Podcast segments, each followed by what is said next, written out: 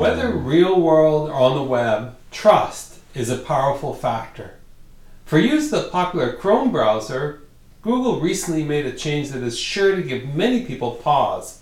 And this is the same in Safari, Firefox, and Edge. Looking in the URL bar, does the web address start with HTTPS, which is the secure protocol? Contrast this with some websites where the URL bar explicitly says not secure.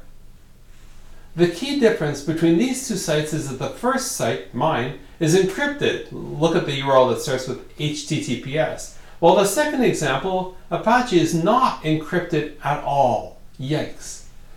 While there are a few technical challenges and potential additional costs to serving the entire site in a secure, encrypted fashion, we strongly recommend that this be done immediately. Browsers now explicitly show the page's security status. Not secure is a brand weakening, trust losing, epithet. So here's your challenge open your browser, go to a few random pages of your website, and then to your site's homepage and also a login or subscribe page. Does the word secure and the, the little lock icon appear in the URL bar of the browser?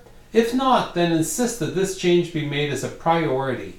If it is there, congrats, you get a bonus. Google will reward your site with an SEO boost just because it's secure. And here's a tech note.